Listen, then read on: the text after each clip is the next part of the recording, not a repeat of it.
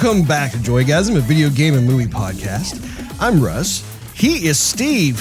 And Master Chief has made a triumphant return in episode 253 today, December 11th, 2021. We're just missing that little magical seven. It would have been 117. We are going to be going right into our topic of the day, which is the Halo Infinite impressions. So there's no need to fast forward to that little puppy. And we are, in fact, Twitter pated, honored, and maybe even a little turned on a bit that Nick, aka Big Baby Moose, has made his triumphant return. So welcome, Nicholas. It is so good to see you and your your demeanor, your Your beardness. your handsome, wonderful physique, godly Greek goodness. My goodness, this man. Handsome. Oh, if I was any lesser man, I would not be able to withhold and abstain by myself. Palms are getting all sweaty just looking at him. Oh my goodness. Oh, well, welcome to the show, ah. Nick. It is absolutely wonderful uh, to see you. And uh, it was, my goodness, video really does does the soul good. Bring us it? together. It does. Yes, it indeed. does. Yes, it does. Well, we have a, a whole lot to talk about in terms of what we have experienced in Halo so far. Yeah. The first thing, though, that I would love to kind of kick things off with is the order of operations in which they kind of are, are doling out Yeah. these different features that, as rabid Halo hmm. players, we have kind of grown accustomed to just having everything together, right? Right. Yeah. So Definitely. the first thing that we had experienced with Halo Infinite was that they had released the multiplayer feature, Sure. which was kind of a surprise, right? Like, like if you think about how all of a sudden it it, it was rather dropped into our lap, right? Yeah. Like, like when you when you had multiplayer all of a sudden come out, um, that was both exciting but also kind of huh inducing because we're so conditioned to be able to have that. And when it came to multiplayer, um, there were a lot of different things that I think we all felt. And so I, I want to kick it over to Nick and be able to talk about just focusing on the multiplayer component. We'll get to like the campaign next, but it, but just in terms of having them release the multiplayer, what has been your experience so far? Well, you know, it's uh, starting at the very good, you know, beginning is a good place to start. They say. uh huh, Indeed. I heard that somewhere. Sound of Music, I think. Anyway, I digress. Yes, no, uh, being that that was the first thing to come out, uh, yeah, we definitely should start there. And it was, yeah, it was shocking. It was very surprising just because normally we have the campaign first, giving you an, uh, an, you know, an opportunity to flesh things out, you know, get a feel for the game again and get back into the, the Halo universe. Yes. Check out the new weapons Indeed. and all the goodies, and especially that new grappling hook. Awesome, by the way. Um, and kind of get a feel for it. And then you hop in the multiplayer. You got the rust shook off if you're an old man like me, I like those too. Right? and you find out that you suck. No, but but you have How fun anyway. exactly do you pistol whip again? I'm not quite sure. I'm gonna find a was that? rock to throw at this guy in my day.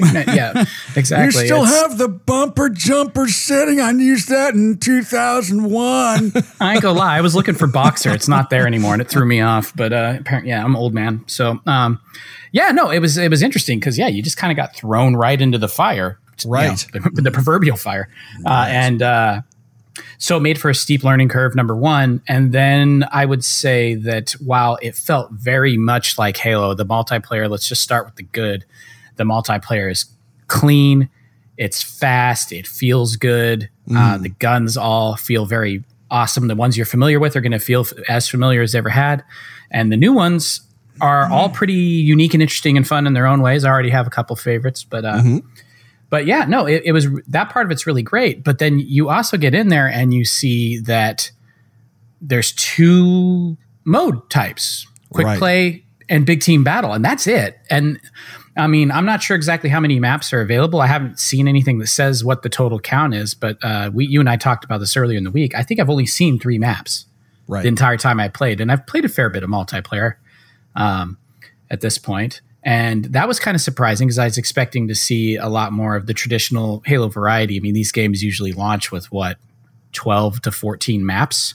I mean, it's considerably more, right? Well, I mean, granted, this is just the beta too. That whole multiplayer wasn't like the official launch of multiplayer. That was a that was the multiplayer beta. Well, and they, I think they they did that as almost like kind of a safeguard, hmm. it- just in case like if some unforeseen show-stopping bug were to occur, they go, "Oh, it's beta." But then I think after a while, they then came out and said, "Oh, well, actually, this is considered like we're fully live now." Um, yeah, that's what I had heard. Is that this is the fully live thing? And I mean, now granted, as soon as campaign dropped, I was all in on campaign. I have not touched multiplayer since. I can't verify that there are not any new maps. But uh, I'll be curious once I finally go to get in there to see if there is more map variety. But yeah, but it, you know, limited maps at least, even if it's just beta, it was limited maps, and you cannot choose modes. And Right. choosing modes is, I mean, we've been doing that since day one. We're talking 20 20, years. years. ago. 20 years ago. I mean, I bought I bought an original Xbox for two games and I got them right after it came out. I got it for Halo and I got it for TransWorld Surf. I really wish that game was backwards compatible. I digress. But uh but yeah, and uh, right from the get go, I mean, you could set up matches, you could tweak a lot of the settings. wasn't quite as tweakable as Halo Two, where we could make SWAT and stuff, but you you could play whatever style multiplayer you know match you wanted. And of course, long live LAN parties.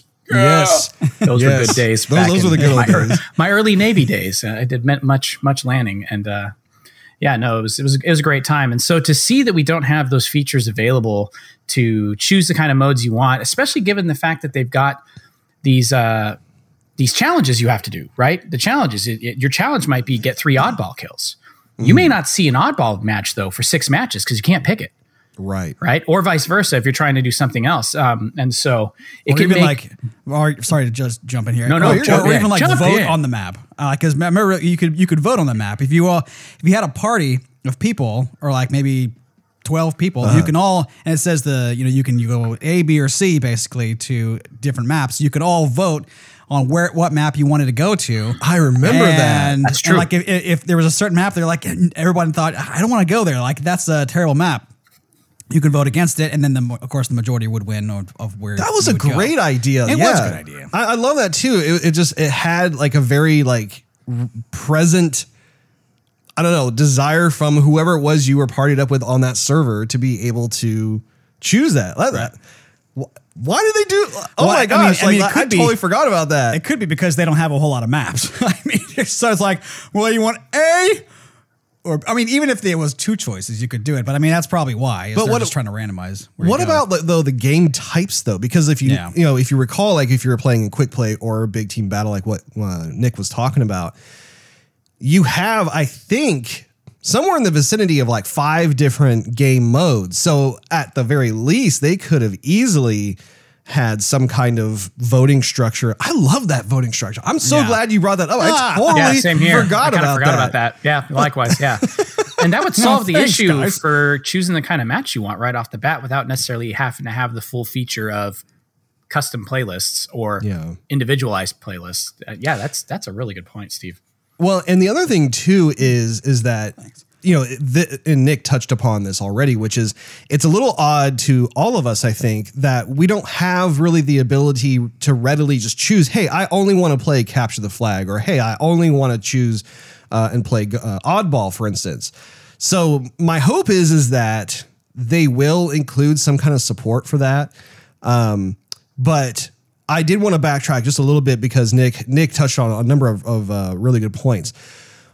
One of which is the weapons themselves. So Nick and I had this conversation recently about how, you know, traditionally speaking, in a Halo game, you have both the campaign and the multiplayer released at the same time. And odds are a lot of folks will play the campaign first because we're curious about the narrative. We want to know what's going on with Master Chief. But also, it's a way to be able to get introduced to any kind of new abilities or weapons or vehicles for that matter than the game Yeah. may have. And I think that that having the multiplayer released first kind of put us at a bit of a disconnect because like I know I can speak for myself like I would come across a particular weapon that was brand new. I was excited to see the weapon. I wanted to test it out, but because I didn't have any practical application prior to playing it in multiplayer, I felt kind of kind of like like a foolish newbie like how does this work and so then i get killed Yeah. and i really wouldn't be able to to really enjoy that weapon versus like in the past like you would play through the entire campaign and you would have you know a relatively good amount of experience with each one of the weapons so then by the time you decide to jump into multiplayer you were proficient to a certain extent Uh, would you agree to that nick Oh yeah, you're like Chow Yun Fat in a John Woo film. Throwback. There we go. you know, just guns blazing, just going crazy because you know how everything works. Instead, you're more like the, the the South Park character, the running with scissors pig. and You're hoping you don't fall on the dang thing and kill yourself. exactly Yeah, It, it's a bit of a like I said, there's a bit of a learning curve because of the way that they rolled it out. And uh, yeah, I think that you're right. Most of us, at least most people I know anyway. I'm, I don't want to speak for everybody, but most of us do start in the campaign. We play that Yeah. first. You you work out the bugs, you figure out all the cool tricks and how everything works, and yeah, then you go in and you're like I said, you're Chow Yun Fat, bang bang. because I can I can say for myself like since I've been playing in the campaign now I, I probably have I don't know something like 15 20 hours invested so far into the the campaign.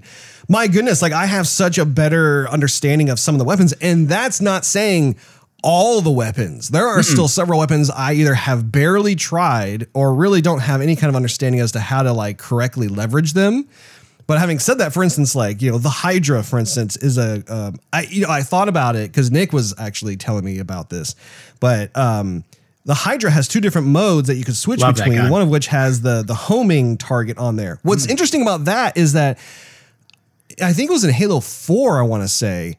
Didn't the rocket launcher used to have some kind of targeting system? where if, Started in like, Halo 2. Was it Halo, Halo 2? two, Yeah. Halo two, the SPNKr did target, and then uh, later on they took that feature away. Right. Yeah. So so having said that, it's like they literally wanted to bring that feature back, which I'm so glad they did. I think it's actually really cool that they have applied it to a new weapon. You have that kind of uh, you know switch feature. Which Nick, offhand, do you know what the non-tracking mode does? Is, like, it, it- Yeah, oh, is there any kind of like advantage to it, or it, it seems that I not I haven't like timed it, but it seems like the projectile flies a little faster, and um, it goes straight. So it fires like a you know traditional gun, but it's like a like a rocket propelled grenade es- essentially at that point. Uh, doesn't seem to be any damage buffs or anything like that, but you can just quickly pop off. So what I've done playing with it is that I'll use that mode in tighter corridors where I'm more likely to be closer to something, where I don't have the time to let it t- uh, you know acquire a target because that takes a little bit. So sometimes you just need to blast, and uh, so you can kind of use it in that mid range without hurting yourself, and kind of just fire it like a traditional gun. I love that thing so much. It's have my you new tried that. Steve? Have you tried the Hydra? I have not. Oh boy, you're. oh no no no! I'll say so. I haven't locked onto a target. I mean, I'm. I think I'm actually a bit behind you guys. Um. So, uh, so yeah, I've just blown stuff up. You know, just just, just boom. you know, boom. There go the enemies. Gone. Pink How many hours do you would you say you have in campaign so far? Uh, one. No, I'm just kidding. What? I was like, oh my Gosh, Um, I probably like have. I've been to the start school. I probably have about. yeah, I customized my character. Um, I think I have about three or four hours. three or four. So you're like, you're like newborn still. I- Little tiny baby. Like we, I like basically just landed outside. Let's put it that way. wow. wow. Ah, boys. So okay, so there are there are a number of different uh, weapons and whatnot which you have not been introduced to at least through campaign. You probably have stumbled upon them in multiplayer. Like like have you actually? Do you know which weapon we're talking about with the Hydra? I, I, rocket launcher. He's like, it's a gun. It's a gun be that gray. shoots snakes with rocket packs that go flying towards the enemy and bite them. I want this now. No. I want this now. it's the Medusa skin. Okay. Okay. Anyway, you're in for a treat when you actually get to try out that particular weapon. Ah, and there are other weapons as, as well. Um, but I, I don't want to get too down that rabbit For hole because sure. we have like an absolute metric ton to talk about with this that's game. right, so, so before like before we actually go really into the campaign side of things, sticking with multiplayer, what do you guys think of the maps? Let's start with you, Steve. Oh, well, the maps are, to, in my opinion, a little bit plain. There, there's, uh, I mean, when you when I remember playing Halo One, Two, and Three, and Reach, and um, ODST, the maps seem to be a little bit more uh, lively, colorful, interesting, kind of random in a way. Um, and these kind of are just seem to be a bit stamped out. Um, you, you know, you're kind of just wandering around from, you know, the, the kind of basic terrains. You have some inside corridors. Um, and that's kind of sort of it, you know. Uh, there's not nothing much to to really now. I'll pause there and say, you know, have there been more variety, the maps might be a bit more interesting. But the maps that we have with the limited like play types, it's just a bit plain Jane, kind of boring, I would say. Nick, what is your assessment of the multiplayer maps thus far? I would say when it comes to like a color palette kind of thing, uh, I tend to agree with Steve that um,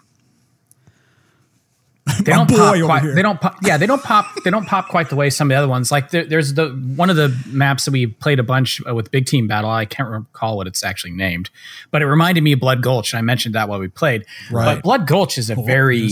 I mean, that's that's like the quintessential Halo map that's been remade in a number of games. and you know, you got the great big green valley, the big red cliffs, and and you know corridors and things. And there's a lot of variety to the color palette. Whereas the the one, um, even though it had the two bases at the side that you start on with the launchers and everything, um, it's a very muted palette. It's it's you know forest greens, slate gray for the stone cliffs.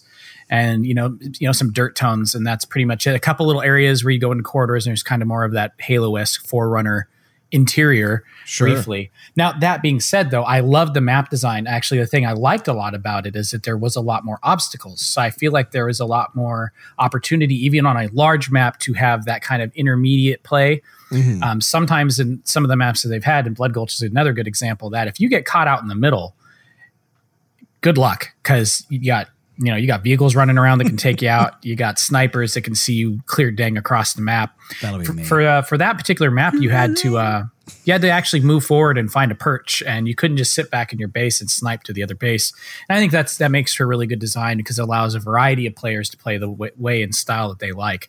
Um, the other map that stands out to me were the two interior maps, which were really good for like oddball. Um, the the few that I got to play uh, matches of uh, in those particular maps were were great. The corridors are small, it's cramped, it's tight. You can immediately see somebody. People can't get too far away um, before you can pick them back up again on your radar, and so it makes for that good frenetic pace that you like to have.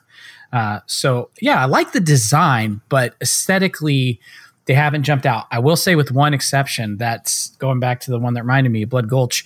I found a door, and I remember I, I was yelling because I was like, "Oh my gosh, I just opened this door!" Because Right. you have these little AIs that you carry Uh-huh. around with you now. They're like knockoff Cortanas that aren't nearly as good. They kind of make quips while you play. And I used it. I found this thing and it let me put my AI on it. And it took a while. I had a little timer, you know, it's going. Right. The first time I tried to do it, I got killed. Second time I got the thing open, I go inside. There's like a rocket launcher. That Hydra gun was in there. Like it was loaded with stuff. And so it rewarded me for staying there, taking the time to open the door Right. and then go in and get all the goodies. And then I went on a small old man rampage, which means I killed about two people before I died. But uh, yeah, so uh, that happened. But uh, but it was that was cool because that's not something I've seen really in the other games. So kind of having little hidden areas that you know if you're willing to take the time and poke around, you can find something cool. I thought that was a nice little touch too, though. Yeah, no, I think that that actually um, i- is well worth mentioning because I was first of all I was present when Nick uh, did that little like hacking thing, which I was like, wait, what? it's so funny when you're like in your Master Chief uh, or Spartan armor and you walk over, you're like, hey, what, what, what, what's going on? You got a sandwich or what?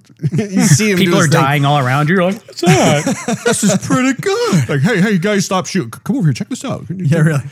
anyway, um, yeah, like I, I agree with a lot of what both of you have said in terms of um, so so the smaller maps seem to have a bit more of like a, a visual aesthetic that I think has I don't know, like more, just more visual interest going on. Be, uh, if I think of like the big team battle maps, it's not that they're not good looking; they are very good looking. Um, and to Nick's point, there are uh, just a lot of attention to the various ways that you can have nooks and crannies. So you can have more of that close encounter combat. You can also have mid range combat, and to a certain degree, you can have even long range combat. Um, one of the things that comes to mind for me is when I think of Halo, I think about how we've had Halo for 20 years now, and they have a huge catalog of, of previously created maps from all the different games. It's true. Like I, w- I for one would have loved to mm. see 343 and th- this is not like a lost cause. They can totally do this, you know, in the near future if they wanted to. But literally take all of the most popular maps from all the previous Halo multiplayer Wow. games and be able to bring that into Halo Infinite with a nice facelift and that would uh, just really I think it excite the fans. It would instantaneously expand the variety of different multiplayer maps. I mean, Yeah. I mean, I got Hang 'em High. Like, who doesn't want to play a Yes. next gen version of Hang 'em There High? you right? go. So, yeah, that that I think is. Um, especially with grappling hooks. Especially with grappling hooks. have you had much experience with the? Yes, hook? as a matter of fact. Um, but I remember you saying in um, in the multiplayer where you went, "Oh, this grappling hook is great." Yeah. and I was like, "Awesome! What button is it? Because I can't get it to work." You know, and I'm like, "Everyone's using grappling hooks, but me." You know, and I was wandering around just trying to like, Ugh, jump on that rock. Okay, jump on that rock. How can I get get up there? You know. So I, I yes, now I know, but before I didn't have a clue. and and this is this is a great example of what we just discussed earlier about how when you when you get thrown into multiplayer first as opposed to campaign, obviously we have no idea how to utilize the grappling hook. We don't even know what button it is, Yeah. right? And they have like a number of different abilities, which actually makes the the the combat experience of Halo feel more evolved Oh, when it comes to ah! like those different types of abilities you can assign and you know if you want to drop a shield or if you want to dash or if you want to use your grapple hook whatever it is like like they've really done a, a mindful job of coming up with these thoughtful ways of, of giving you a bit more to work with but i think in terms of what you're talking about like like nick and i were discussing the other day about the grapple hook in terms of how we w- at first would be using it just to like climb, like what you're talking about. So like, not only does does Halo Infinite have the grapple hook ability, but it also has clamber, which if you notice, if you like jump up and you don't quite make it.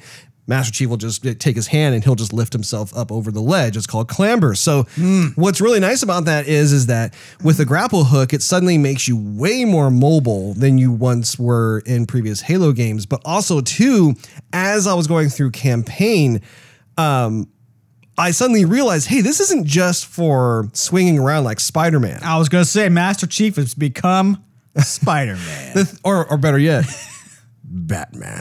Batman. But see, the thing is, though, is that, um, like, for instance, uh, I was telling Nick about this one particular uh, firefight that I had in campaign where I was pinned down by a bunch of elites and grunts and brutes and Sure. whatnot. You know, All the baddies. typical trifecta Yeah. of uh, the baddies in Halo. But um, in terms of what was going on, so I was behind like some sort of canister or whatever, and I couldn't move. My my shields were gone, and I look over and I see a plasma grenade on the ground. I'm thinking, oh, if I could only get that, then I'd be able to wiggle out of the situation. Yeah. I suddenly decide maybe I should try the grapple hook. Yep. It works. Like you Yep. can aim your grapple hook at the plasma grenade and it will retrieve it for you. The same thing with any kind of weapon that's laying around. That is freaking awesome. What say you, Nick?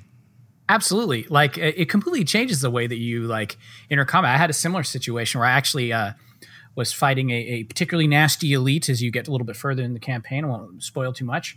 And um, I ran out of uh, I ran out of ammo, both guns.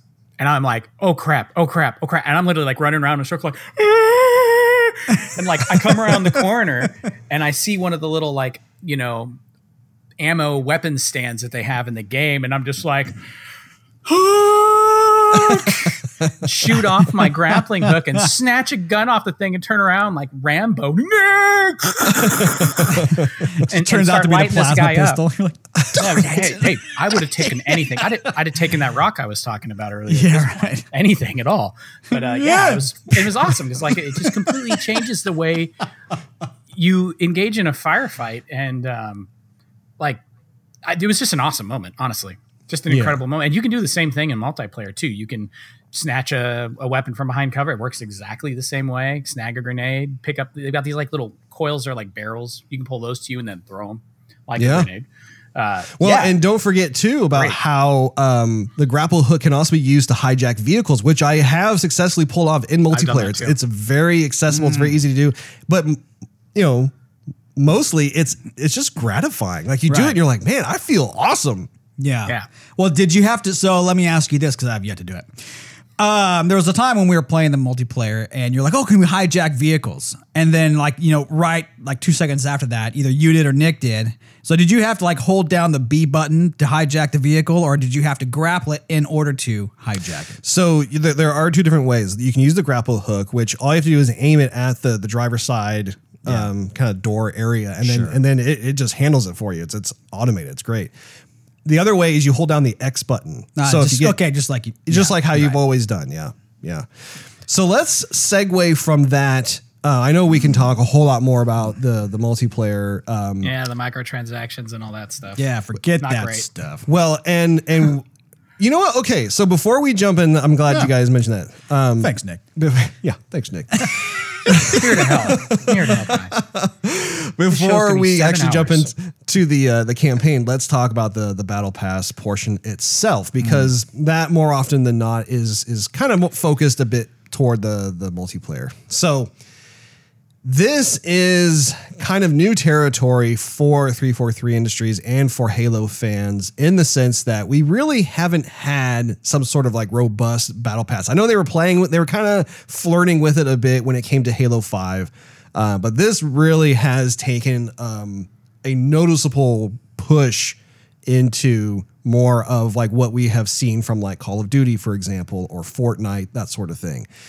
Um, Nick, I want to kick it over to you because you have um, a lot of thoughts on this this kind of structure. I know that like for for you and I, we have both decided to to spend like I know for me, I bought like the twenty four dollar battle pass option thing. yeah. Um, but I, what I like to do is be able to hear from you um, just your thoughts on on what they've done so far with battle pass. Okay. Um, I, I also ended up getting the $24 battle pass and uh, was initially not going to, but uh, they quickly came out and made a few changes that sort of softened my stance because initially my stance is like, this is ridiculous. There was so much locked in that store. Uh, the stuff that was in the battle pass was kind of cool, but then there was stuff that was in the store. The two don't overlap. So if you want one, you got to buy one. If you want the other, you got to buy the other. You don't you don't really get to get both just by getting the battle pass. So I'm kind of like looking at that, and then the grind initially with the XP was a it was it was miserable. It was awful. You just It was a joke. Let's just Oh. be real. I mean, and I'm just like, dude, they are just they were literally nickel and diming us to death on a mode that normally is included with our sixty dollar purchase. Right. And so that was my initial impression. Well, three four three to their credit quickly came out. They're like, hey, we're gonna boost the experience. We're gonna give you like, you know, a six hundred percent increase for this many matches, three hundred for this, one hundred for this. Um, and it made it so it feels better. You actually feel like you're gaining levels. If you play six to ten matches a day, you feel like you're getting something accomplished. You play more, than hey, you know, more power to you. Uh, it has diminishing returns the longer you play, but um, the fact that they're like, okay, let's do something to make it so the people that have got a battle pass, they're actually unlocking things at a relatively decent clip. Um, they haven't said much about uh, making edits to the store as far as uh, the price of things. They're not super duper expensive, but they're they're spendy. And from I think I saw a Reddit post, and they were saying that if you buy everything and paid for your battle pass and maxed everything out, it's something like over a thousand dollars. Oh wow. So think about that, for a minute, right? We, we normally pay, pay, you know, if you get the special edition, you know, not including like one of the statues like I got back there, but just like, the, you know, the, the premium edition with the DLCs in the past, you're getting the entire game, you're getting the full multiplayer suite, you're getting Forge mode, you're getting theater mode, you're getting every map, all the Spartan armors there for you to unlock, just play. And as you you know gain XP in matches, you unlock new parts of your Spartan armors. They're all there. Mm-hmm. Now we've split that in half and put so much of it behind a paywall.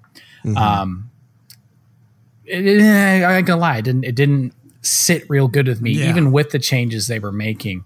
Um, I will say that I've softened even more on that, and I'll talk about that when we get to talking about the campaign mode. But um,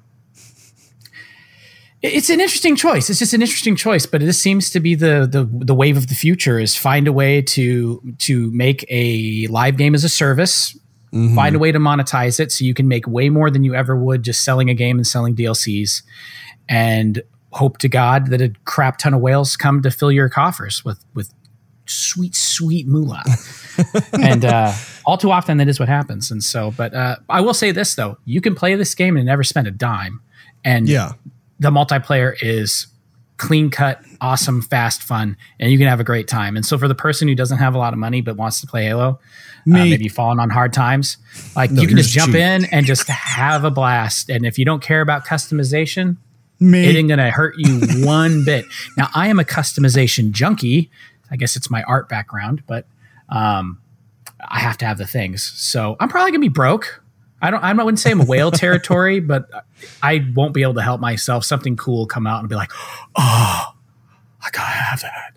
Yeah, exactly. You know, like like the gal in uh, in uh, Napoleon Dynamite with the ship in a bottle. Oh, Uh-huh. I want that. That's me. That's pretty much me. So, but yeah, it is an interesting choice. But my, and of course, you and I talked about this, and like I said, when we get campaign, I'll elaborate more.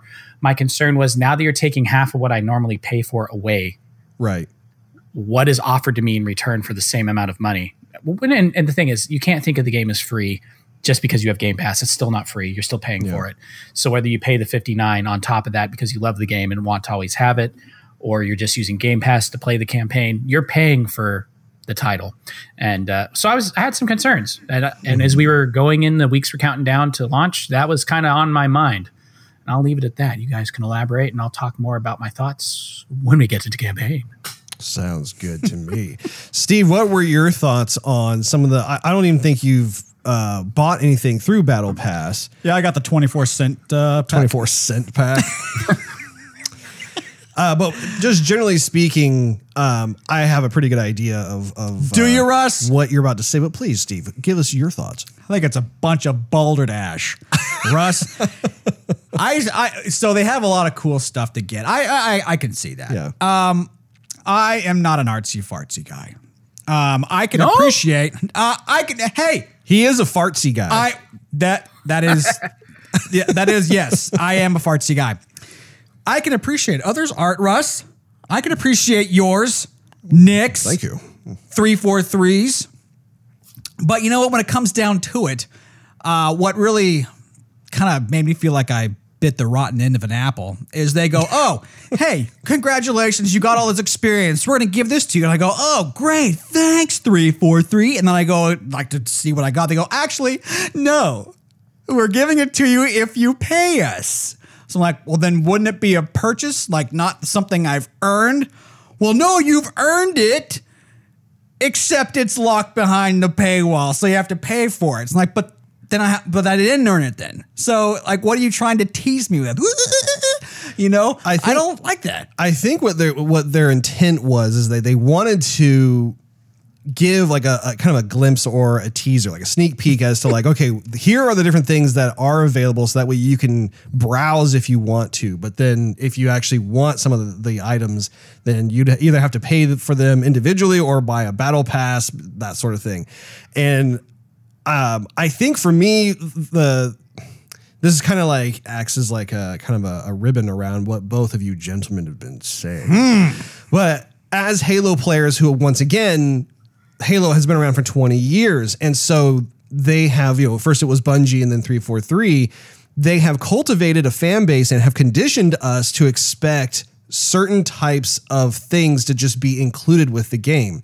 And I think that that's at the crux of this whole entire situation is in the past, you would have the campaign with the multiplayer, with the co op, which we haven't even gotten to yet, with all of these customization options that were packaged within a $65 game.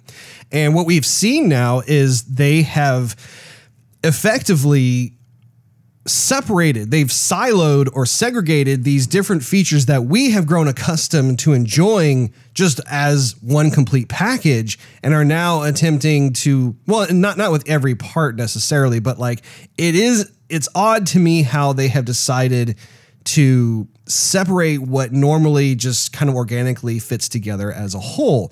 And I think that's one of the big things too about how um, like if you're looking at the the customization options, before I I spent money on the battle pass, I couldn't even change the color of my Spartan in multiplayer. I like You could do that. I had You can one change it to a color couple. option. You could change it for Russ. If I compare There's it like to eight. like Eight eight colors you could choose. That was it. See, uh, it was it was locked for me though. Like I didn't I didn't see I, I had like the b- color blue or something I could change to, and that was it. Like everything else, I, I saw all the color options there, but they were all locked. But maybe I was Oh, in the weird. wrong spot. I don't know. Hmm. But anyway, going to like some of the the older uh, Halo games themselves, that that was all readily available. Like you could go through and and through your your gameplay performance, you Sure. would eventually through XP unlock various you things. go. Totally fair, works out great. So it is interesting how they are going through this direction, and it does make me wonder what does the Halo fan collective community uh, think of it and how are they going to respond to it. And I, th- I do think it is wise that they don't have any kind of pay to win schemes uh, in place. I think that would just devastate their entire platform altogether. It's nice that, they are keeping it as more of like the the cosmetics and that sort of thing. Um, The thing is with the cosmetics, though, like if you think of a game such as um, like Anthem, right? Hmm. You- You're always going to be looking at your character, and so you can admire how your character looks. You can True. admire how okay, I've chosen this armor setup, I've chosen this color scheme, I've you know I've I've selected and choose different things, and I'm looking at my character throughout the entire game and admiring it. Yeah. When you're playing Halo, you're just looking at your character through the visor, and the times that you're actually seeing your character beyond the customization part is just the beginning of the game when he's doing his little like animation Yeah. or at the end. And so, like to me, you know, to, I mean, Nick, you know that that's he that's worth it to him. Awesome. To me, it's not worth like spending money on. that's a really good point because yeah, like it's a first person. Oh yeah, man. Steve Perkins. there, Steve. I'll be quiet again until I think of something good. but no, it's a really good point because you know, on the one hand, you're wanting to customize your character because you want to identify and be, you know, basically have it be a unique Spartan, right? But the only times you're going to be seeing your Spartan is in the the character customization screen, or for like you know the ten seconds that they have that little intro where everyone's kind of gearing up to battle. Other than that. The only Or when time you're you're going to see it, I was going to say, see my body a lot when I'm dead. I look great, by Man, the way. such a handsome corpse. So great. The ragdoll physics make me look amazing in some of those positions when Look I at die. cod piece. Look at that. Man, such nice colored glutes there. But I mean that that is that is a really good point. I, I think. well, Uh, thanks, Russ. well, and I, I say that because for myself, like I think Nick is, is is the same way. You know, we're of course we're accustomed to being able to have these options readily available to us in previous Halo games, and then on top of that, we just like to be able to customize our character, and eh, for nothing else, it's a fun thing to do. The only other thing I will add to what you said is oh, that even though we can't see ourselves when we're playing the game, the enemy can. So you want to make that? You want to pay to make the enemy jealous as he shoots you. Look good, die good. All right, bro. Okay, all right, fine. yeah. Yeah. just you need to think of these unlocks in a different way. You're not spending money, Steve. You're just making little, you know, Benjamin Franklin shaped keys that unlock it. There you go. There you You're go. going out glamorously. Yeah, yeah. So moving from that and transitioning over to campaign, the first thing I want to address is the fact that, um, again, going back to the whole like you know separation, siloing of different features and whatnot. The co-op of campaign is not available at launch. Apparently, the earliest that we're going to be seeing this is going to be May of 2022, which is uh, you know roughly five months from now. That is a surprise because, once again, traditionally speaking, when it comes to Halo, you have the co op experience readily available so that you and three other buddies can go through the narrative together and have a blast doing so. I mean that that was one of the the cornerstones of any given Halo game in the past was it really like set it apart. In fact, for myself, I was uh, honestly thinking about how for the next gen Halo game, it would be awesome to go beyond four player co op, maybe have eight player co op Yeah. or 16 And player have, like co op. a ton more enemies. Yeah. Oh, can you imagine like Sounds great. Seeing an entire battleground full of Spartans and instead of doing big team battle where you're fighting each other, you have like this basically like a huge platoon of Spartans going through the narrative. How awesome would that be? Freaking Yeah, it's awesome. like firefight the game. Eh, that- yeah. Eh, there you go. So that's something that I think is a bit confusing. It's a, it's a head scratcher for sure because once again, and we really haven't talked about this much, 343 delayed their game by one whole year because of the fan response previously, which tells all of us that they were ready to drop this game last year and not have these features ready to go, which makes you know, it begs the question: Does that mean that co-op would have taken like a year and a half before they would release it in- the game? So there are certain um, unanswered questions that hopefully 343 will be able to casually address. Uh, because again, it, it is kind of odd that, like, you know, if you think about the source code, obviously every game has certain types of updates and changes made to their source code. But by and large, like when you look at a lot of what Halo is, they're reusing quite a bit of that same source code. So it's not like they're having to completely reinvent the wheel. Though I will say, in terms of the open world, that is a heavy lift. There is a lot of, of um, new types of, of action items that, that the team has to go through. Having said that, though, campaign. Nick, what has been your experience of the campaign so far? Well, real quick on the co-op thing too. I just want to throw us in because I've just been thinking about it ever since I found out it wasn't going to be a thing. We're in the middle of COVID. We're, we're, Right. we're in the middle of being as segregated as a people at any time that probably anybody can recall. How nice would it have been to be able to get the three of us online and rock through this campaign, awesome. which is amazing Yeah. rock through it together. This open world, all three of us run in different directions, flanking from all over the place because the, the it's expansive. This Right. place is huge. Um, it's just, ah, I mean, I, I get that eventually we're going to be able to, but I, I just I find myself thinking, as disappointing as it is when a game does not release on the schedule that we all thought it was, how much more disappointing it is to me when a game releases even late and not finished. Um, because yeah, you- you're right. 20 years, we've got these expectations. We got these expectations of what a Halo game is, and a lot of the things that make a Halo game Halo is couch co-op, and it's not there. And, and I just think, in in light of the particular situation we find ourselves in as a as a world, um, missed opportunity big time. I don't. I that's not a decision I would have made. I would that would have prioritized the Yeah. the, the co-op, but enough on that campaign itself so going back to what i was saying with the multiplayer section with the separation of multiplayer as a free to play uh, from the campaign my concern being what am i paying my $60 for my 65 bucks or whatever after tax uh, was that i was going to get probably this you know i don't know. If a typical campaign i think usually it'd take me about 20 hours roughly to play through 20 25 if i'm really now granted i have to find everything so i like to go find the skulls on my own and look for easter eggs so i tend to take a lot longer to complete levels um, so sometimes it can be even as, as much as 30 hours but i'm going okay well that's great but normally i have this other suite that's there for me like we talked about with all the unlocks then then i can go and do that once i've done all my exploring and campaign uh, now all i've got is a campaign for 60 it softened the blow because that place is freaking huge. It is massive. You can go freaking everywhere. I, I mean, and I'm like Indiana Jones, man. I gotta, I gotta find everything, and I need to stick it in a museum.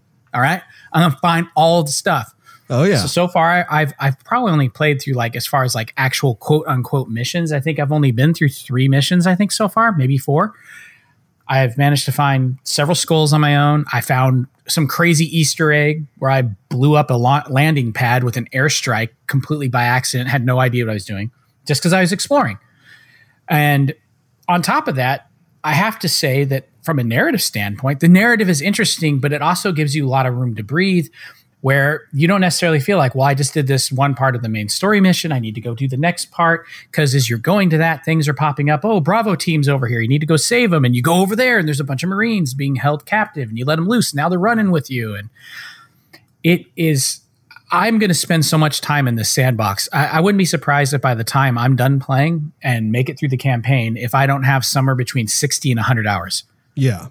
And it may even be more. I don't know. It's like hard to say because I don't really have a real good grasp on just how long the overall, uh, overall um, main campaign is. But like because I like to look at everything, and I literally try to get everywhere. I've, I've actually found some places where you can get out of the map, and it brings up the old Halo. You're outside the map bounds. Get back in.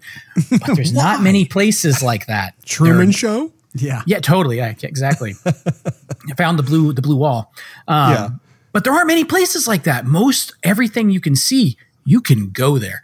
Right. And like, I mean, I'm a big Metroid fan. I love Castlevania. I love games that re- you know that it, they incentivize you to be curious Right. and explore.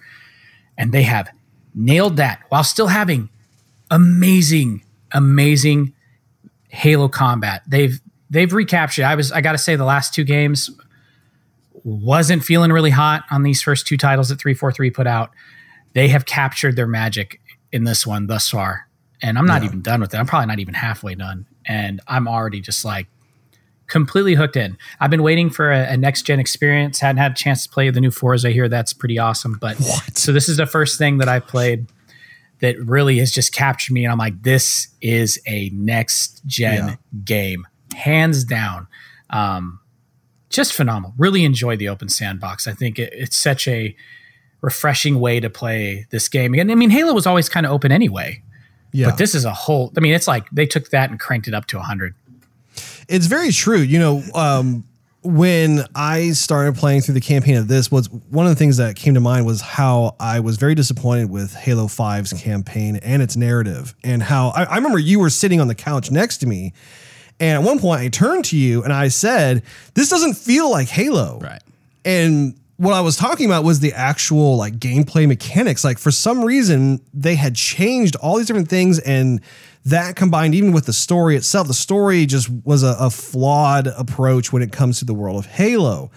And it wasn't until the very end of Halo 5 that suddenly, remember, you, you were with me even when I beat the game, how like I, I suddenly go, oh, okay, now this part is starting to feel more like the Halo I know. Why are they only doing that for the last third of the game? This is bizarre. So it's interesting because with Halo 4, I personally was a fan of Halo 4. I really liked the creative risks that they took with introducing the Forerunners as a new type of enemy class because we have been through the Covenant time and, um, and again and have really run its course. And I think that's one of the things that I find for myself with this game. That was one of the things I was kind of just uh, kind of wincing a little bit on was that once again, we've had, I think, at least seven Halo games all of which have the covenant in with you know Halo 4 really kind of making an earnest attempt to like you know spend more time with the forerunners. So when I saw that the covenant once again was in Halo Infinite and once again we're at a Halo ring, it's weird how 343 is in this this position where they it's almost like they are apprehensive about wanting to step outside of what's already been proven, like what the safe space is, and do something new. Um, and at the same time, they do want to do that.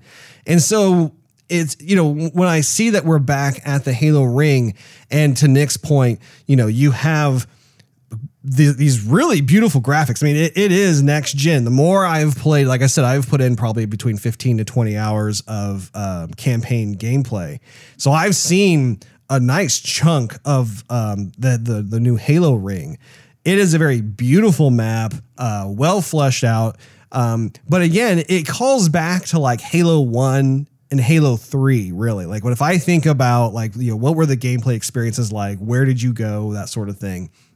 I mean, this really does feel like the original Halo ring on steroids because it's simply larger. There's more there, obviously.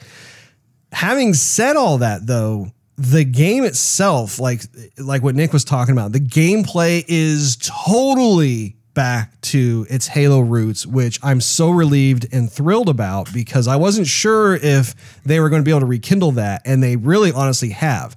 And this speaks to some of the successes that 343 has had, especially when it comes to the new weapons, because obviously as a halo player we all want to be able to experience new weapons added to the um, the catalog right the roster Oh, yeah. and every game or not every game every weapon every game that i've weaponed every uh every every weapon that i've tried out uh has in fact been a joy to play with. Like like it has its own type of mechanics. It has its own pacing. It has its own way to for you to strategize. And when you combine that with the sheer open world approach to the the environment itself you suddenly, like to Nick's point also, you do in fact have a sandbox type of experience where every type of encounter you come up on, you can decide what you want to do. And that really was kind of, if you think of Halo 1, for instance, that was the seed, wasn't it? Like when you were going around the Halo ring, it was its own sandbox that you could, if you wanted to approach it with a vehicle, which vehicle do you want to approach it with? Go If- through the corridors with the uh, with the warthog. you totally Oh, yeah. could like like like and i think that was the thing was that it, it, the game itself the original halo really encouraged players to be able to tinker with it so you i mean that's why you had the community like doing all kinds of crazy stuff like trying to get scorpion tanks and you know previously thought impossible places or you know you stack up a bunch of master chiefs and like put a bunch of grenades at the base and blow it up and see how how high they all fly and that sort of thing so it very much was a sandbox in its own right but looking at what they have done here um I have noticed that the longer I'm playing the campaign, the less I care that the Covenant are there. Um, there is something that I will not say now that does actually address that particular concern. So I'll just leave it at that. Um, but on top of that, when I'm combating the brutes or whatever, you know, it's very obvious that that um, the formula of how they respond, what their personas are, how you engage them, how they engage you, Sure. is very satisfying. Oh, and they're scary again. That, well, you know, Them they're, and the elites are scary, man. Th- th- They will wreck you. They will. They, they will definitely wreck you. What what I do find, um, uh, not this. I mean, maybe I'll say disappointing, is from a, a visual aesthetic standpoint.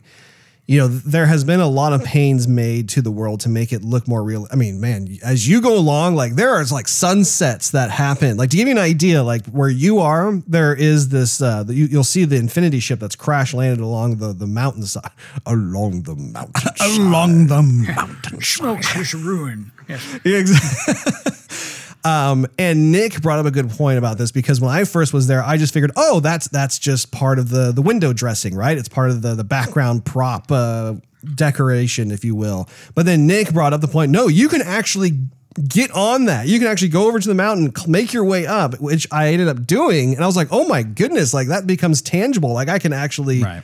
reach that particular. Oh, I see what you did. world.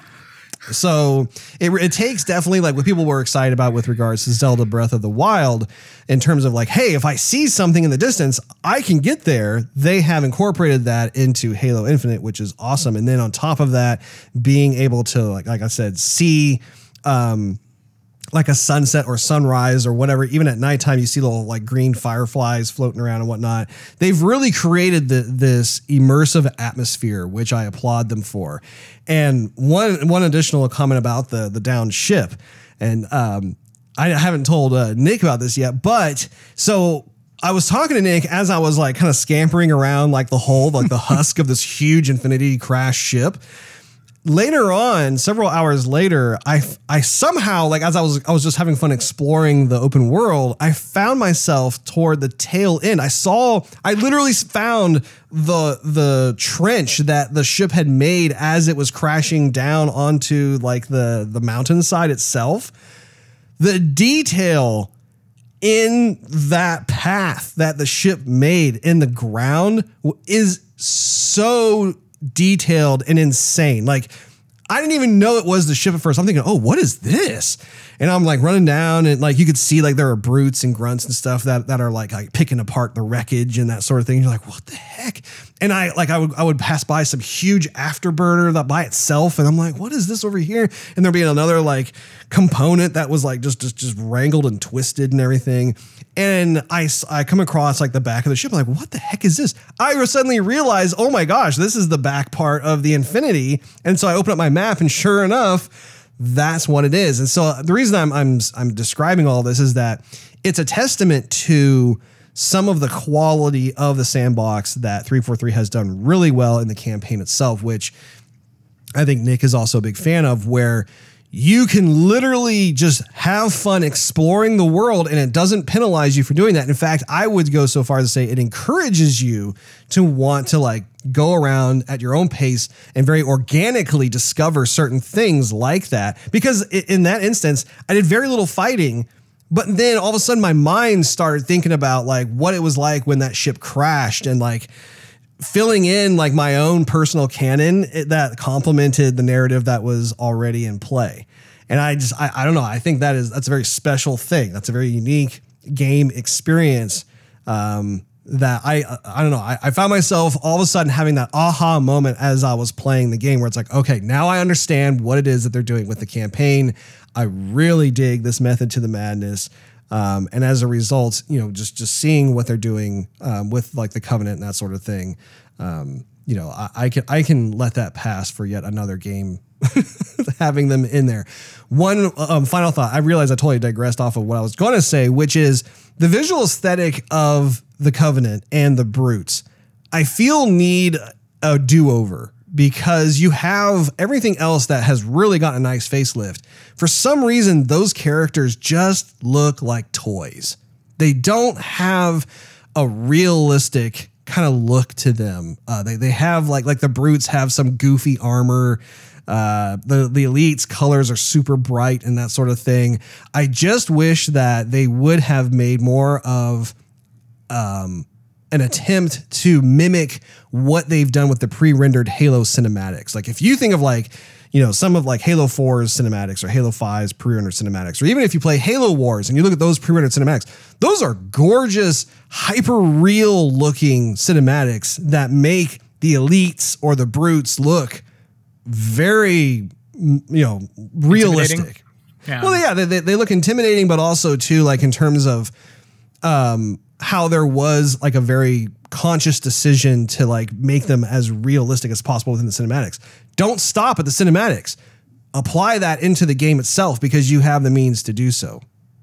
But anyway, I'll shut up and let Steve offer his thoughts on the campaign. Hi.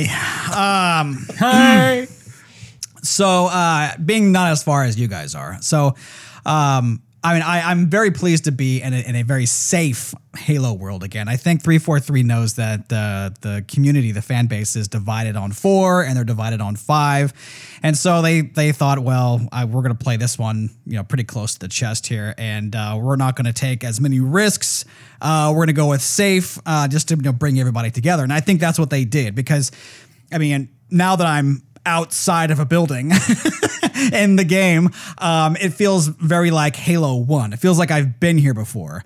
Um, but would I choose, hey, I've been here before and it looks better, or would I would I choose like, what are we doing here? You know, I'd rather I if those are my options, I'd rather choose safe. Familiarity, yeah. Familiarity, yeah. Um, that being said, uh, I, I do I so far at least in the beginning, this seems to be the first Halo um, where it doesn't really start off very exciting. Like it's a very boring, slow entry into the excitement. Um, and I, I can think back to like Halo Three. I, if you asked me how the whole thing started, I could storyboard it and you know cookie cutter, you know, stick figure characters, um, how the whole thing played out with Cortana talking to you about what's going on, and the, the you, what you see in the distance is a comment, and then as this as as she concludes what she's saying, that comment gets closer, and the chorus builds, and, and then you're in this for. I mean, it, I get chills just thinking about it, um, and it's so exciting. Um, and th- that this it's just not there really and that now i can't say again you know I'm, I'm in the beginning of the game there's a lot left to go so i'm sure it's going to build up into something um, it just kind of started off a, a bit slow Sure. I, I will say uh, you know, being that I'm I'm playing on the uh, you know, the base system, what I would would like to see is a bit more Well, the base system being the 2013 Xbox One, not even the Xbox One X. tried and true. Um, anyway, wouldn't it be cool if you had a lot more like you know forestry? And I'm thinking um, like Red Dead uh, RDR. RDR. So not necessarily that I need that specifically in here, but there's a lot of just open territory where it's just grass, a tree here and there. But I thought, man, how much more like Halo Three, where you walking through the forest, you got bushes, you got trees, you have big rocks that that that uh, the Covenant can hide behind. I mean, the ring is going to have a lot more than just you know barren grasslands with you know a hill here and there. Um, and I, and that's when I would like to to feel um, I guess Halo become more lifelike in a way. Um, and I don't want to take up too much time because I know we're kind of getting low. But um, the brutes, I, I feel you there because they seem like they're um, a bit cookie cutter, where and, and a bit cliche. Where okay, yeah, they're they're big and they're strong and they're hairy, and so all of them have to have a voice like this. We are the banners, you know. I'm like, Can you imagine? come on. Come across one and it's like, we are the banished. You're Yeah, like, but "Oh." that would have been funny. I don't know. anyway, um, I, and I, again, I think back to like Halo Two, where you had some of like the elder elites, you know, and they had completely they looked different. And they had um, some variety, like in the species, and the scripting was a lot better too. I mean, the scripting kind of seems you're you're gonna a find bit that amateur. Yeah. the script and the, the dialogue in this does get uh, it builds upon itself. So you as you get into the narrative, um, I think you're gonna be happy. Because Okay. there's a lot of stuff. Well, that there. that's reassuring. Yeah, um, gets what I can s- what I can say is, um, man, it's good just to be one one seven only, Mm-hmm. and um, I mean his drive just to just to get the mission done. And he's not looking for rewards. He's not looking for a, you know someone to give him you know kudos here. This is who he is. And that drive for 117 is unlike any other game Right. period. Uh, and so it's nice to be back um, in, in in those shoes again i would say. Well, and Nick, um, uh, I want to get your thoughts on this, but when it comes to how this narrative has it has an interesting job where it needs to address what went on in, in Halo 4 with regards to Cortana and her rampancy, right? And then it has to tie up kind of the loose ends that Halo 5 was attempting to um, introduce as kind of like the the moving forward canon, which failed. So they they need to kind of like ah, well, let's tidy that up, and then at the same time, the third part is being able to introduce a brand new approach to the narrative itself. So it's like this kind of like three in one juggling act that they're having to do. And even though you obviously haven't beaten the game yet, um, how do you feel like like they're doing? Um, well, I guess it's kind of a two part question. First of all, have you been um, exposed to a chunk of the narrative, or have you just been exploring the world? And and number two, if you have been exposed to, to say a chunk of the narrative, what are your thoughts on how they've they've managed those three things? Okay, I've been exposed to uh, a fair bit. Like I said, I think I'm three, four missions in, um, and it is an interesting juggling act. I, I think the thing that's interesting, kind of going back to what Steve was saying, with it, kind of like the beginning doesn't grab you the way that uh, Halo Three does, for instance, is we're seeing Master Chief in a completely different state than he's ever been in. He starts off being beaten Yeah, um, and left for dead. Um, he's lost his his best friend, which you could also argue was his conscience. His conscience, pardon me, I can talk. Uh, his conscience and his soul in Cortana, um, and was f- basically going on a mission to eradicate her. That's that's kind of like what they were doing uh, before this, and it's it's a very interesting narrative because yeah, because you are tying back to four, and there is I haven't gotten a lot to uh, of of narrative yet that's really shown me what they're going to try and do with what happened with five, other than what you're you know that the weapon was made to kind of handle that. right. from So what that- people remember of five here's where we're going yeah, yeah. I mean, that, that is kind of that is kind of it, and and I mean, everybody recognizes that five probably is not the strongest in the series for sure, but um, but yeah, we're seeing a different side, and that's actually been the thing I've enjoyed the most is that we're seeing an extremely stoic side of of Master Chief. He's always been stoic. He's always been a man of few words, but he's he's a haunted man. I don't really know. Yeah. I don't know. Are you getting that impression? He's a haunted man, and yeah, I am too. Yeah. Yeah. And they're doing a really good job. I mean, he, he's got this new AI that looks like Cortana, kind of sounds like Cortana. And he's got this wall up. He's got this wall up where he's just like, I'm not going to have this relationship with you. The dialogue's going to be mission only. I'm only going to tell you what you need to know. And, and, you're seeing this man that's that's experienced loss, lots of it. Yeah. And you know, the, and he just keeps fighting. Like he just keeps fighting through it. But he's he's experiencing loss. You know, I'd say it's akin to uh, almost like a PTSD kind of. And, and it's really interesting that, that that's the way they're going with it. And I personally find that to be really fantastic for a narrative. Really enjoying seeing this side and kind of seeing where it goes. Uh, I think that uh, getting back on a Halo and finding out that without giving too much away, the Banished are there looking for something other than to blow up the galaxy. We'll just leave it at that, right? yeah. So yeah, we're on a Halo again, but the end game is something different. I do think that they're doing a pretty decent job tying it together while also telling a new story that I think is a, a human story. And that's not something we've seen a lot with Master Chief. You you don't right. see his human side. He's just kind of the invincible badass that never fails. And we're seeing something very different. And I find that to be refreshing, really, really refreshing. I like it a lot. Yeah. Yeah. I'm, I'm very excited to see what they do with this narrative as it reaches the end. I have heard rumblings about how the ending apparently is awesome. Um, I I have made it a very um, meticulous mission to not spoil it for myself. But I have heard rumblings that apparently like what they're doing with the narrative, like when, by the time you get to the end of, of this campaign, like apparently like it's it's really really awesome. So yeah, and and in terms, I, I think I might be a little bit farther than you, Nick, in terms of the narrative. Um, it is interesting to see how the weapon, for instance, that's, that's what they call the the AI that Master Chief comes into to contact with, and that's really not a spoiler. They've been showing that in the, the trailers and whatnot. Oh yeah. But in terms of the relationship, it is fun to see this AI that is much more naive than previous AIs like Cortana and how that is acts as a contrast to Master Chief. To uh, Nick's point, is almost like as if he's he's like this grizzled uh, war veteran that has P- like some some form of PTSD or something, but like he's just been beaten down because of really losing Cortana, and and that that is one of the the most like cherished I would say, uh, parts of the overall Halo canon is is the relationship between Master Chief and, and uh, Cortana. So he needs a vacation. He does. He needs. He, does, he definitely does. He needs a vacation. I need a um, holiday. So yeah, like like I feel like butter scraped across too much bread. One hundred and eleven years old. You haven't aged a day.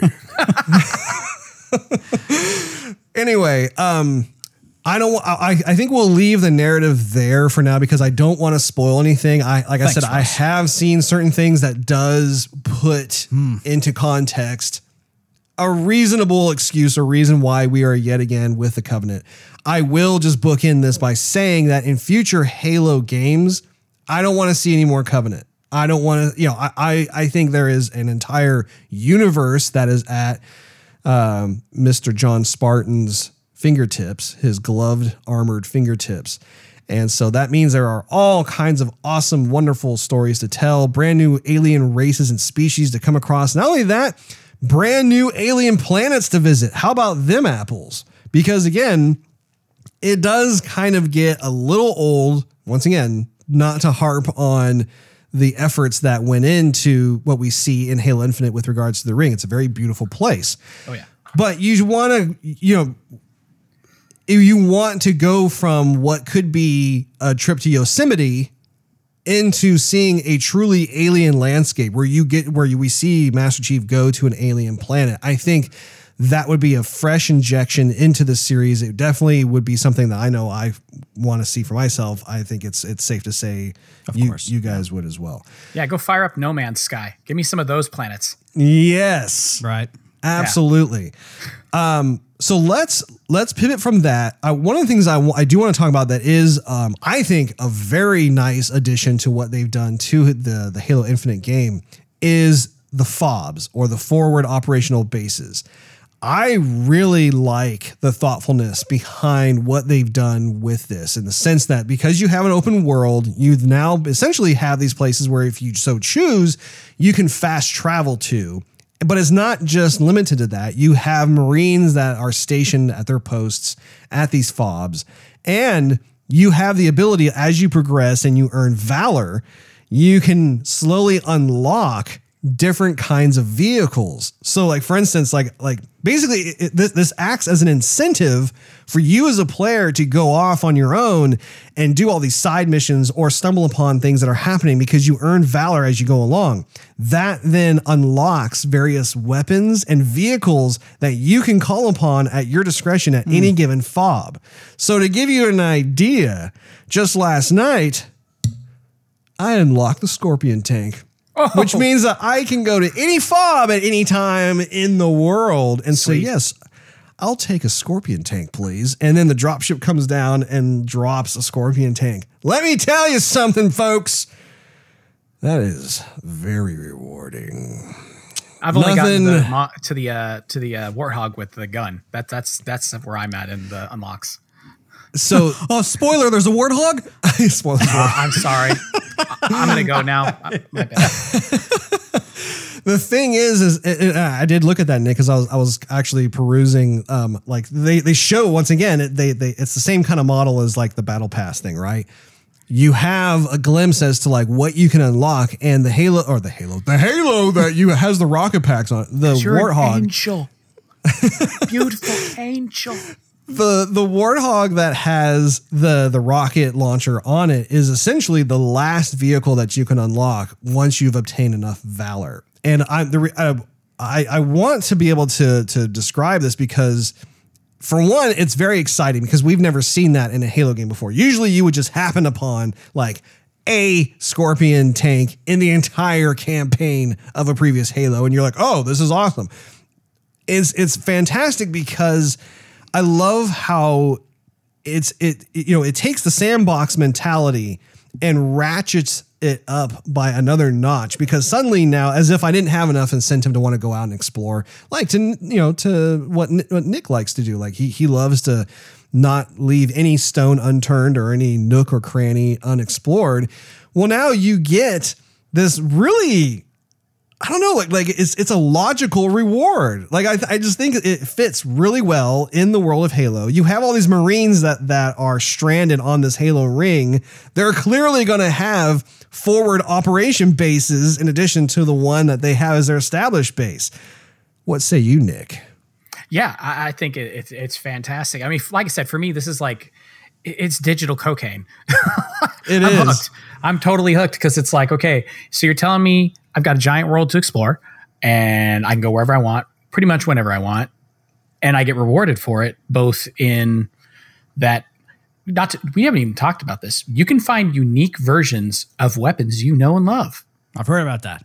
Yeah, I'll just leave it at that because I think it's I a cool thing to, gotten s- the thing, to stumble upon. It's a really neat thing. But yeah, you're rewarded for going out and just playing. And then you get back Right. to these forward operating bases and it's like, oh, oh wow, oh, I can get the battle rifle now.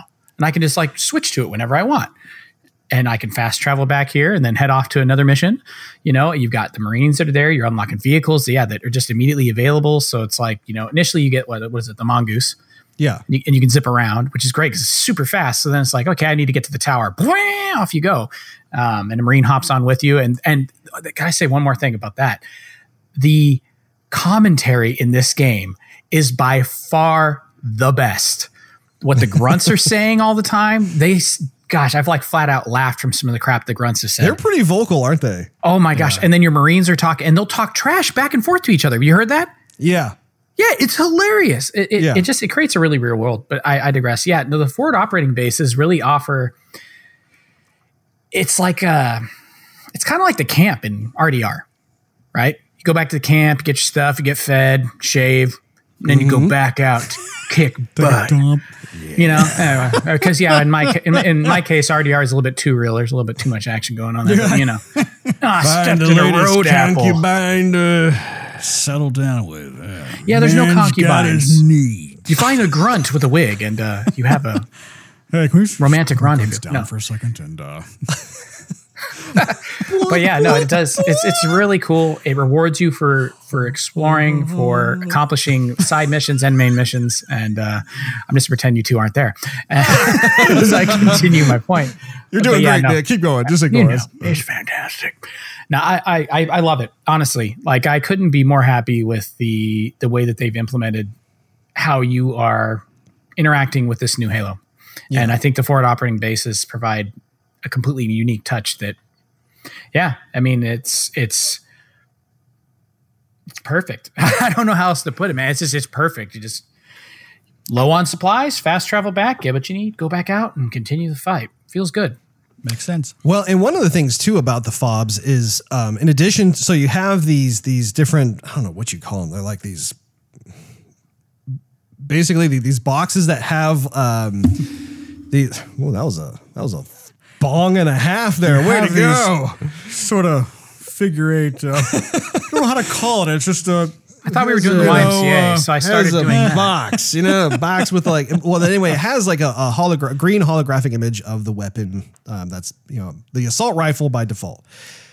It is worth noting that if you uh, want to be able, to say for instance, you you have one fabricated for yourself, you can go because they have four of them, and just get like say for instance, let's say you have a sniper rifle. Well, the sniper rifle by default only gives you about six rounds. So if you want to max out your ammo on the sniper rifle, you can go to each one of those kiosks and make a sniper rifle, and it'll just take the ammo from each one of those. So now you have a sniper rifle with what, like between 16 to 20 rounds. So I mean, it's it's really cool to be able to like have fun with the fobs. You see John Plow's wallet. Hey, I need more of these. Can I get a box of rounds? oh, sir, we'll give them to you for free. Ah, do the right thing, soldier. I'll pay for them. Spartan credits. yeah, there you go. The, another vehicle that I I don't know is Oh. new or not, but it's the the Gun Goose. Is that new to Halo Infinite, Nick? I think so. I don't recall there being a gun goose in five. Yeah. So It is. yeah. It is actually really cool. Like I think we have all as fans wondered what it would be like to be able to have some kind of gun on a mongoose and see how mm. threatening that is. That is pretty cool, I must say. Like it was one thing to have a buddy sit on the back and do some shooting and stuff, which I mean, let, us be real. Yeah, if it's one thing to be AI because the AI can actually hit, but if you're an, another player and you're on the back of it, it's near next to impossible. However, the Gun Goose has these these dual cannons on the front, and I must say there are there have been quite a few occasions where when I was at a fob, I decided, you know, I'm going to go for the Gun Goose. I guess that kind of makes sense because you had the Ghost, which was the Covenant, like single man operated Right. thing, and then you had the the Brute Chopper, single man operated thing, and then you had the the Mongoose was just like no guns, don't shoot me, please, you know, just trying to like get away. So it makes sense to have like a human, machine. right? It makes sense to have kind of a, a human single operated, Yeah. you know, machine of some sort.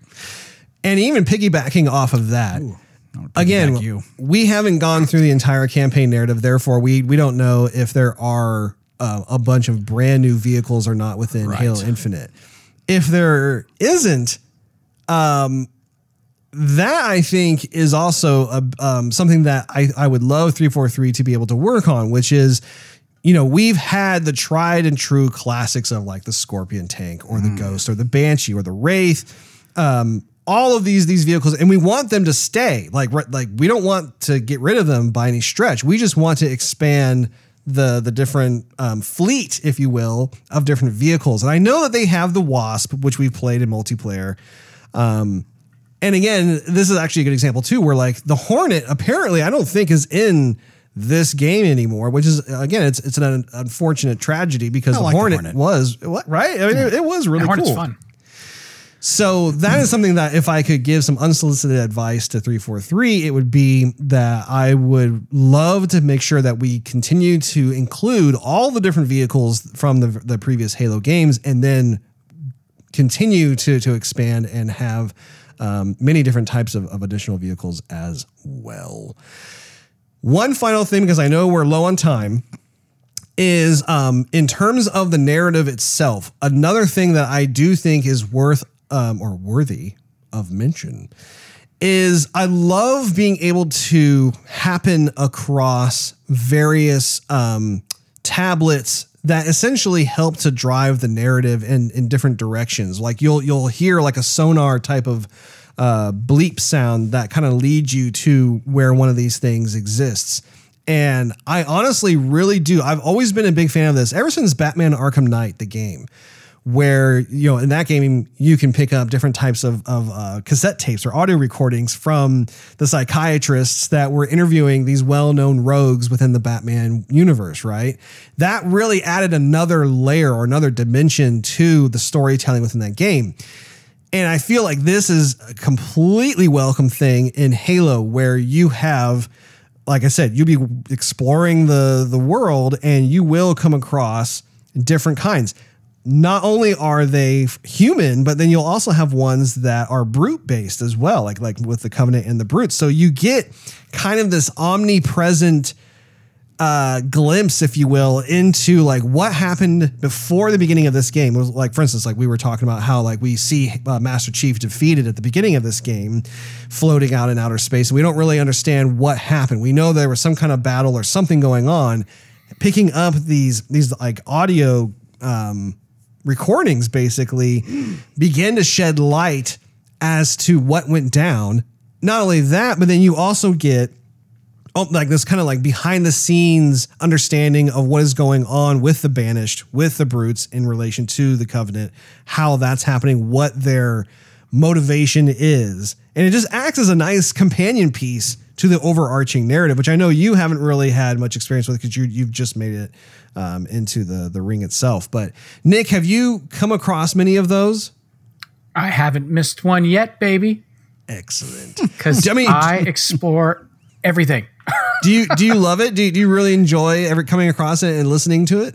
Oh, absolutely. I mean, it, for me, it, it, it, goes back even farther than than Arkham. I think to Bioshock because you had the little tapes in Bioshock, uh-huh. and and yeah, I've always enjoyed that kind of you know narrative where it, it offers a, an alternative where it isn't necessarily a cutscene. You're still playing, right? You can still be playing and doing things and listening to this thing as you go.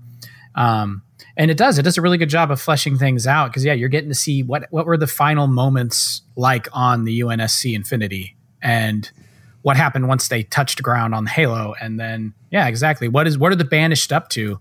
Uh, why did they separate from the covenant? You're finding all these things out through these audio tapes, and yeah, it provides a a nice little glimpse that you wouldn't get otherwise if you were just relying on you know point A to point B narratives. You know, go here, do this. Oh, the, the banister here, stop them. You know, it gives it a lot more depth, and yeah. uh, it's yeah. I'll say this for finding those kinds of things. If you're an explorer like me, use the scan feature. Look for yellow. Go find yes. the yellow. Are you, That's are you the familiar ticket. with the scan? I know what the scan is, Russ. I'm paying attention. Uh, I'm just saying, I really didn't start using the scan until Nick actually brought it up. And all of a sudden scan like, oh. constantly. Mm. That's the key, what, baby. What'd you say, Nick? Like, like you you literally scan like every ten meters? Yeah, I walk like five five to ten steps, scan, look around, walk five ten steps, scan, look around. And so far, like every place I've been, where it because that's the cool thing, you can go into the TAC map which we haven't really talked about this. So you have this tactical map where you can see kind of like everything that's available to you, the whole Halo, and it'll tell you in each mission kind of like how many skulls are in that mission, how many of those little Vidoc tapes are there, uh, Spartan lockers, which are another thing you can unlock and find. Um, it'll tell you how many are in the area. And so then it's up to you to just go find them. But I'm like, if you tell me how many there are, I will search until I find them. I will spend hours, hours to find these things. And I have. and uh, yeah, scanning. That's the ticket. You want to find them? Keep an eye on your TAC map. Scan often. Look for the yellow. It's very true. It's very true. Pressing down on the D pad, do it often, and you will have a nice little scan. I love how when you scan it and you are around something, like it does in fact pop up on the open world map. Makes It- sense. It's it's a very easy to use map. Uh, very you know, very much deserved kudos to the UI team on that. Yeah, very well, true. we're out of time, but I do want to end this with concluding thoughts on our impressions of Halo so far. Let's start with you, Steve. Well, um, I think I kind of sort of summed everything up in my last uh, you know, statement, but uh, I, I do feel like this is a safer Halo. But I I would rather, again, like I said earlier, I'd rather choose that than a direction that's going to divide the community because, um, I mean, I'm similar to Nick. I, I originally left the PlayStation wagon to join the Microsoft Xbox wagon because of Halo, and um, I bought my Xbox. Um, one with the downloaded Master Chief Collection, and um, I missed the boat on this one to get my limited edition, you know, Xbox uh, Series X, and nowhere to be found. Uh, you know, for this, but um, I do love Halo, and I do love John Spartan. I do love this world, um, and I applaud you know three four three for continuing to give the community something fresh and something new. Uh, even if they've they've fallen down in the last couple games, they're listening to the community, and that's not something that's very common anymore. I mean, and the community wants to spend money. Maybe not as much money like that. You know, I probably wouldn't spend as much money, but I mean, people like you know, you, other people out there, you know, Nick, for example, would, would spend the money, uh, you know, for for extras in the game, and uh, you know, I, and I would hope that they don't stop at what we've already experienced with the multiplayer and the campaign. But I hope there is other DLC out there and um, that we can use and we can see and explore and make use of of the better hardware that we have. Um, because I think that we would like to see more. This is a safe bet, which is fine. Um, but maybe like you know uh, some of the other games utilized a lot of the hardware to make it better and more beautiful and more colorful and and um, and I would like to see that maybe here. I would love to get the DLC if that were to happen. So anyhow, this is a step in the right direction. I'll leave it at that. Nick, how about you? All right. Uh, kind of like high level uh, multiplayer. I feel solid um, for the most part. I, I think that there's some tweaks that need to be made in the store. I think prices are still a bit high, um, and there should be more opportunities to unlock things through gameplay, especially through campaign, since uh, a lot of people are paying either through Game Pass or buying the campaign itself. Uh, also, one other thing that we didn't talk about on that, I, they need to implement a way to turn off crossplay so that the Xbox community can just play with the Xbox community and keep the PC and their their hacks and bots out of it. Um, not to mention mouse and keyboard guys, just they're on a whole nother level. But aside from that, multiplayer very solid, um, and and overall, I'd say a good experience. Campaign has been pretty much everything I wanted and more. My complaints are very similar to yours, Russ. That I, I do kind of wish that we had a new enemy versus a recycled enemy. Um, and, but I also am not caring as much as we've gotten into the narrative and into the story and into the world. It's mattered less and less to me with uh, each passing hour. And going to an open sandbox that rewards and encourages exploration, I think was just the most brilliant idea that they have had for this franchise in its 20 years. I actually will say between how open it is and the grappling hook, it will be hard for me to go back and play another Halo game. Honestly, um, I'll be wanting those things, and, and it's going to be something that I look forward to seeing how they continue to expand it in the future. Hopefully with DLC, I really hope they support this campaign in open sandbox because by making it open, they provided an opportunity that they can just keep throwing stuff in it, and it'll totally make sense within the world. And that is a great thing. And so I'd like to spend as much time in this world as possible. And that's a testament to what they've built. Yeah. Yeah. For me, it's interesting how this whole thing kind of started out because it was a bit of a discombobulated experience for me, just in terms of, once again, the, the order of operations of having multiplayer come out first, then campaign coming out later, and then co op coming out after that. Now that I have the campaign in hand and I've put a certain amount of hours into it, 343 has done a miraculous comeback kid job with this because with Halo 5, I was I, I was very disappointed. I um, was concerned, honestly, about the future of Halo and how 343 may not be the the custodian that we all thought they were worthy of. And I'm just being honest and blunt about that Yeah, I agree. after playing what I've played so far, I'm relieved and thrilled to say that is not the case. That actually 343 um, has their game face on when they made this game. There is a metric ton to appreciate within the campaign itself. This campaign is a very much authentic, true to form return to the glory days of what made Halo Halo. I think that the addition of the different things like the grapple hook, um, the fobs, the open world, even even some of the stuff that I can't even really go into detail about because they are spoilers. Um, my goodness, like I find myself reaching for the Xbox controller just to continue playing in this wonderful sandbox that they have created. And that is no small feat. I'm very happy that they took the year that they needed to because they listened to the fans. It is an extremely polished game. Like if you are going through the campaign and and you just you see what you see, you experience what you experience, they really put a ton of TLC into each and every little thing, whether it's the audio or the visuals or how tight the gameplay is. I mean, it is amazing to me like how they drifted off in Halo 5 where like literally I'm playing the game, I'm doing combat, and it doesn't feel like Halo. To now it quintessentially feels like Halo. So my hats off to the the, the game designers and the uh, the folks for for doing all of that. I'm very excited to be able to see um, where this narrative goes, as I'm very invested with uh, the relationship between Cortana and Master Chief. And in this instance, we have the weapon now that has kind of come into the the spotlight as well.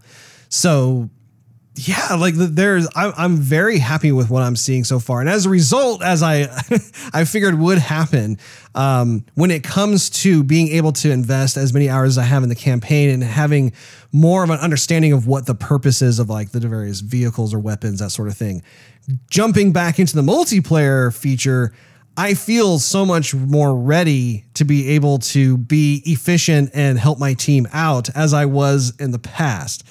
Um, and there there are many other types of, of things that that we can talk about. Like one of the things I will mention quickly is in the campaign, there is an abundance of weapons everywhere. Like it's amazing, like how I, I never, just especially despite the fact that it is an open world, there are so many different types of weapons that are sprinkled throughout. I, I am never without choice. Versus in multiplayer, where it's like um, Where is everything? Yeah, I have like the assault yeah. rifle and my my pistol, and my goodness, like maybe on like uh, a freak accident, I'll make a left turn and oh, there will shotgun. be like some sort of weapon, which I'll only hold on to for like two seconds before like five other people descend upon my position and take me out. So please, three four three, if you are listening, let's add some more weaponry uh, as well as vehicles into those, those multiplayer maps because my goodness it's uh, it's a little sparse at the moment. Having said that though i'm just going to end it with the fact that um, i'm very very happy. I'm in a sweet spot right now with the campaign and the narrative where i have now realized what the team was trying to do. And let me just tell you they have succeeded in doing that because it is very much a, a successful return to form I want to thank our good old buddy Nick, Nick for coming on the show. This is actually the first time that we have uh, put together kind of a video version. I know when we it's were audio only time. that uh, yeah. we had him on, you could you could hear the sultry, velvety sound of his voice. But mm. now that Sweet we are jazz. on video, we're on YouTube and Rumble and all the rest of it. Now we can actually have the means. We can have a three way. Yeah. I sing the song? with some with the honey in the middle, there's some leeway. Oh my gosh, that that what? Every just great in a one, two, three way. Ah, YouTube copyright right there. he knows. Oh no, that, that song came out in like 2010 or something. My goodness, that my goodness memories are flooding in. Um, I'm gonna try and like, okay, I gotta end this. anyway, thank you so much, Nick, for uh, coming on. We'll have to have you come back on um, in the very near future. Indeed. That wraps up this episode of Joygasm. Thank you so much for hanging out with us. If you enjoyed this episode, we invite you to check out patreon.com slash joygasm, where you can enjoy exclusive perks and early access to the show, not to mention continue fin- financially helping us do this show. Also, make sure you push that subscribe button. Maybe smash that notification. Maybe bell. grapple it, Russ. Oh, grapple hook the notif. Oh my goodness! What else? What what else we Spider-Man got? style. What's the word? You, you crawl on it. You uh, lift yourself Clamber. up. Clamber. Well, how about we grapple hook the subscribe button? Maybe clamber on the notification bell.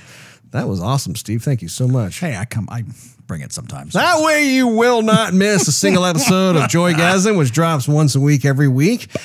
You can also do a search for at Joygasm TV on any social media platform of your preference. We're on just about all of them. What's social media?